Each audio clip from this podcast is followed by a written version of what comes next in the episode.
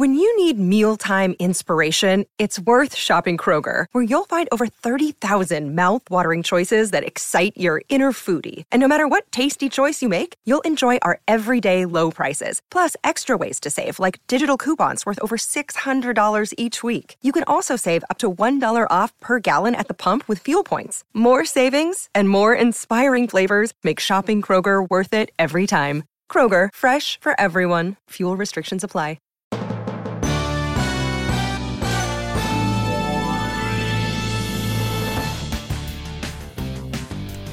What is the difference between an excuse and an objection? I got a message on LinkedIn from one of our followers and he asked this question and he's really frustrated uh, regarding the customers and when they find excuses versus really having an objection. And i feel his pain simply because in sales uh, when i'm presenting when i'm selling i'm also frustrated when customers give me so-called white lies and when they try to wiggle their way out without really having a normal communication and normal dialogue so in this podcast, we'll cover the difference between an excuse and objection and what to do about it. Just to remind you, this is a Sales is Easy podcast channel. My name is Alan Meyer, and this is a place where we simplify and demystify the sales process and try to help you with learning the formula to truly overcome setbacks in selling and make sales easy. I firmly believe when done by a skilled professional, sales is easy. So let's dive in.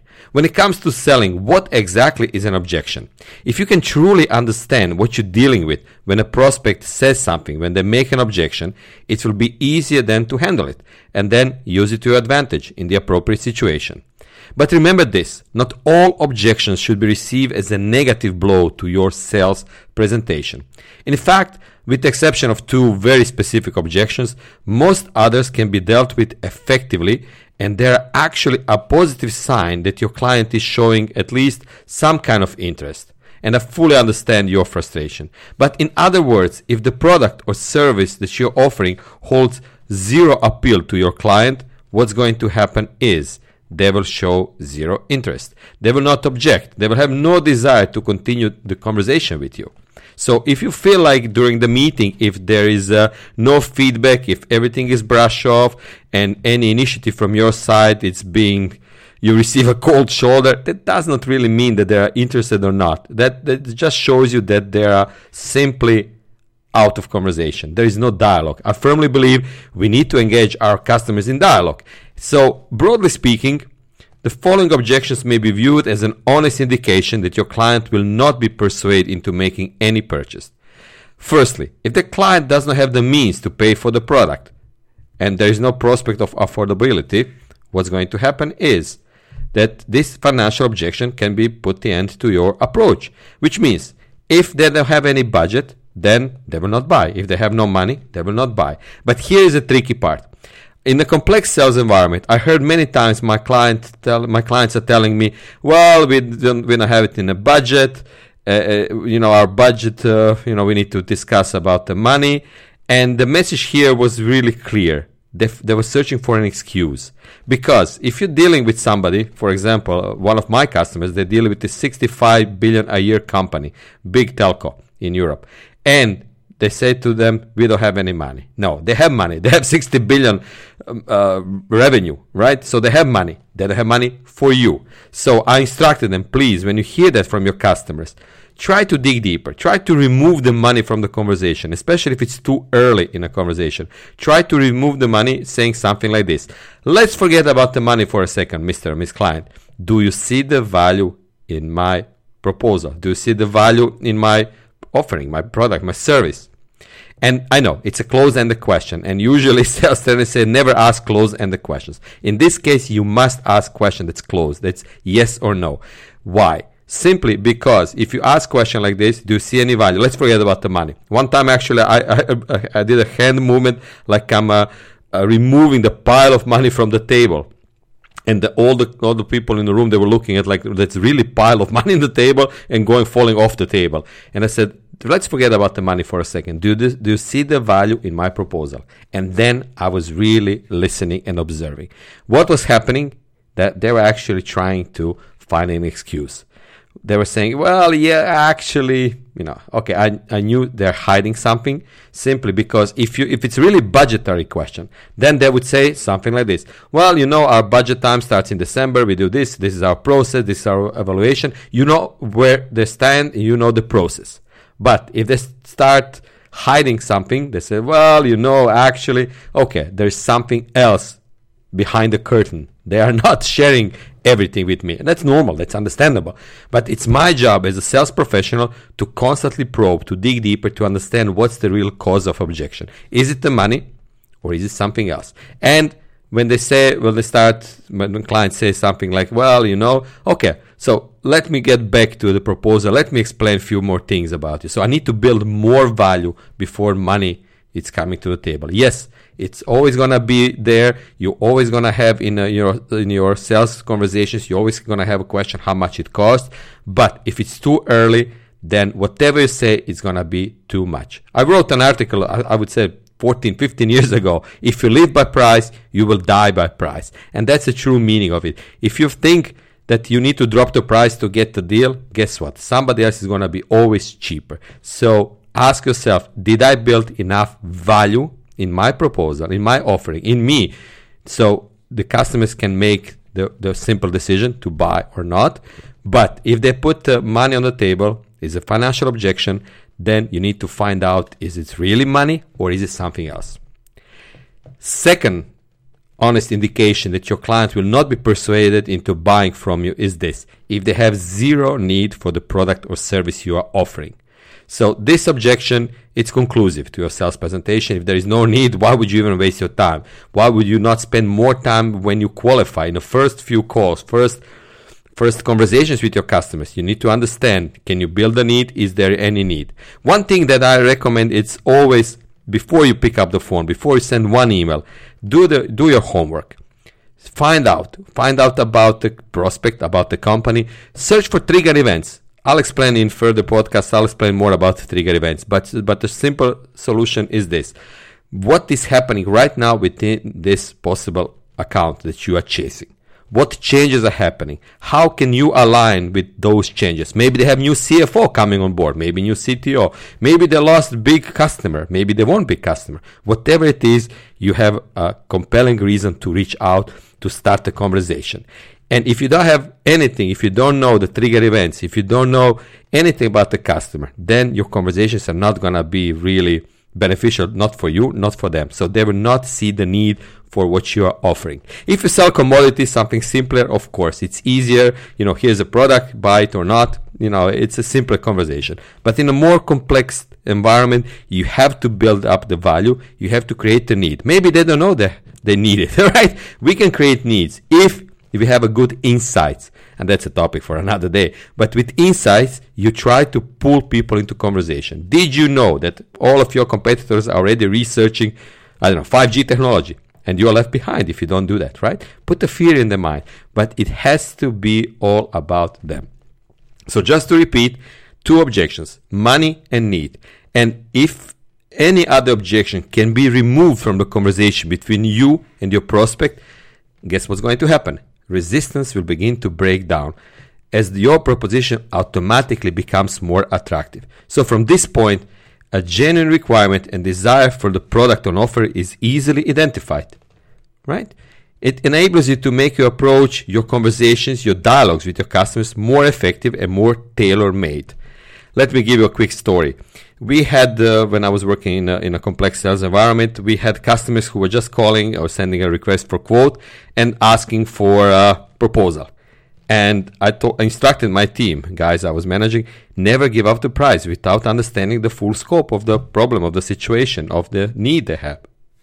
And if, they resist, guess what? They're gonna have uh, we had a joke like, uh, how much is your software solution? 15 million. But if you answer 10 questions, it can be 6 million or 7 because it's a tailor made to suit your needs. So think about it when you approach your customers, how much tailoring adjustment you can make for them to feel this is really specific to their needs.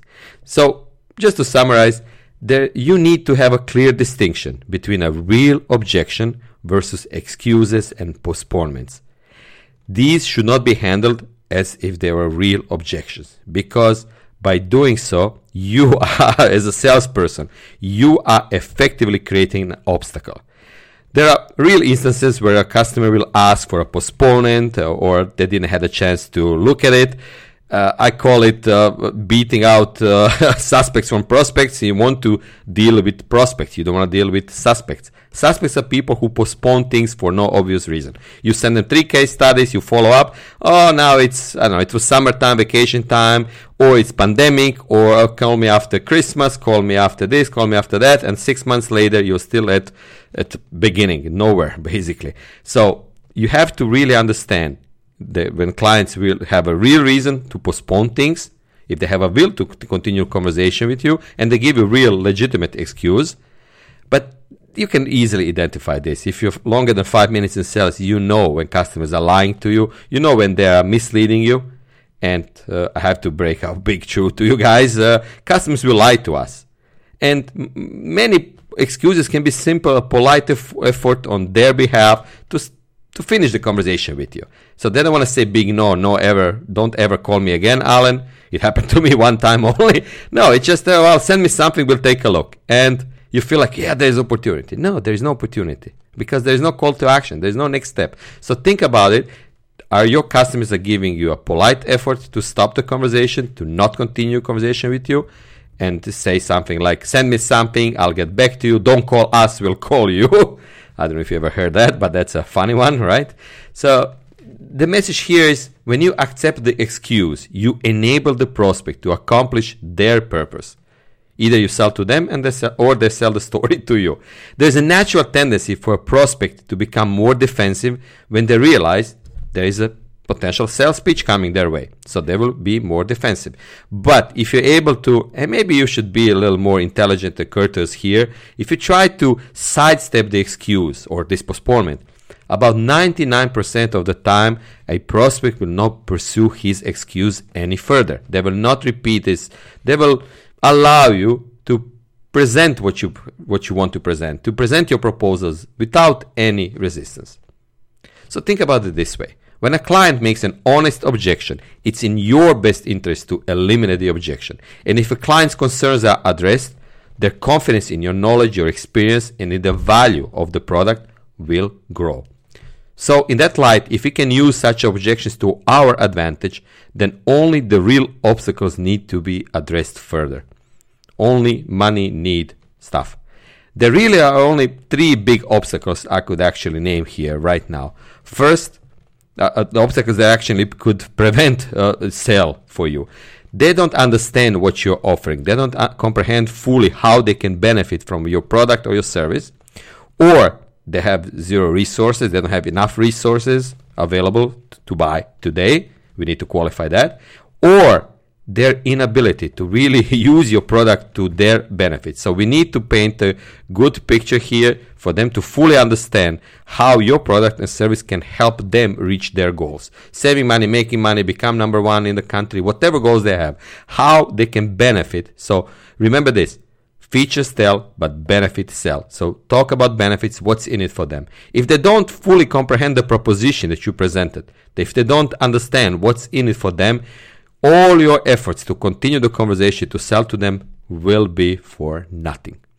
So if you're able to identify this obstacle, you need to become almost like a teacher, like an educator to your client, and an expert who knows more than the average person out there.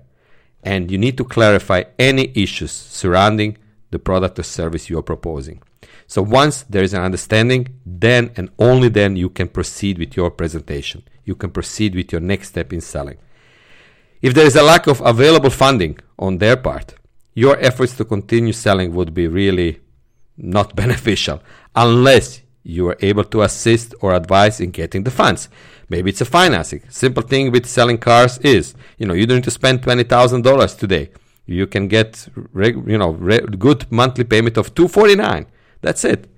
But you know depends on what we are selling. In a complex sales environment of course there are financing there are delays there are ways to, to handle it. You can prove your value before actually money exchange hands. But the pause in your sales process in order to address the financial implications is truly necessary here until you find a way.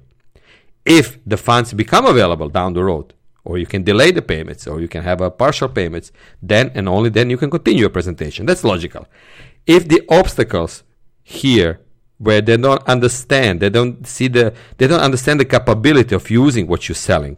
If they don't see the capability of using the products to their advantage, then you need to see if you can change their circumstances and eliminate that obstacle before you're able to proceed with the sale. So just think about it to summarize this podcast. Think about it. When customers object, is it a true objection?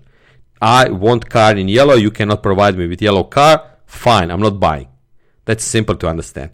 But if they throw something at you and you're not sure if they really understand the value or they're trying to find the excuse or they just try to drag you along until they get better price from other vendor, current vendor they have, it's up to us to be intelligent about it. It's up to us sales professionals to really understand when they throw objection at us and when they throw excuse. Think about it this way. Until they say, Alan, never ever call me again, you still have a foot in the door. You have to build up the value, but probe and you have to use close ended questions. Do you see the value in my proposal? Do you see the value by using my product or service? Did, do you see the benefits of dealing with us in the future? And then observe, listen, and watch how they react. Their, their reaction will tell you everything. So thank you for listening. And if you have uh, any other question regarding this topic, feel free to reach out to us, uh, to me via LinkedIn. Send me a message, and I'll be more than happy to answer any questions you may have. Thank you for listening. This is Alan Meyer.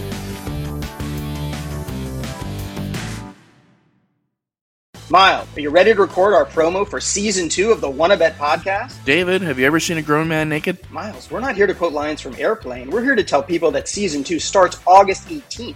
But I like Airplane. I know you do, but Wanna Bet is a sports betting podcast. Each week we bet $1,000 on the NFL teams and games that we love. Well, that sounds like fun. It is fun. And last year you picked over 60% of your games correctly. How'd you do? We're not talking about that. We are telling people that they can find us every Friday. So no more movie quotes. Roger, Roger.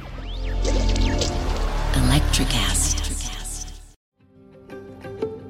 Have you ever wondered what actually happens in Congress every day? Stay informed on Capitol Hill's daily happenings with a concise, factual summary of the Senate and House of Representatives' activities from the previous session, free from bias, on the Congressional Record Daily Digest podcast.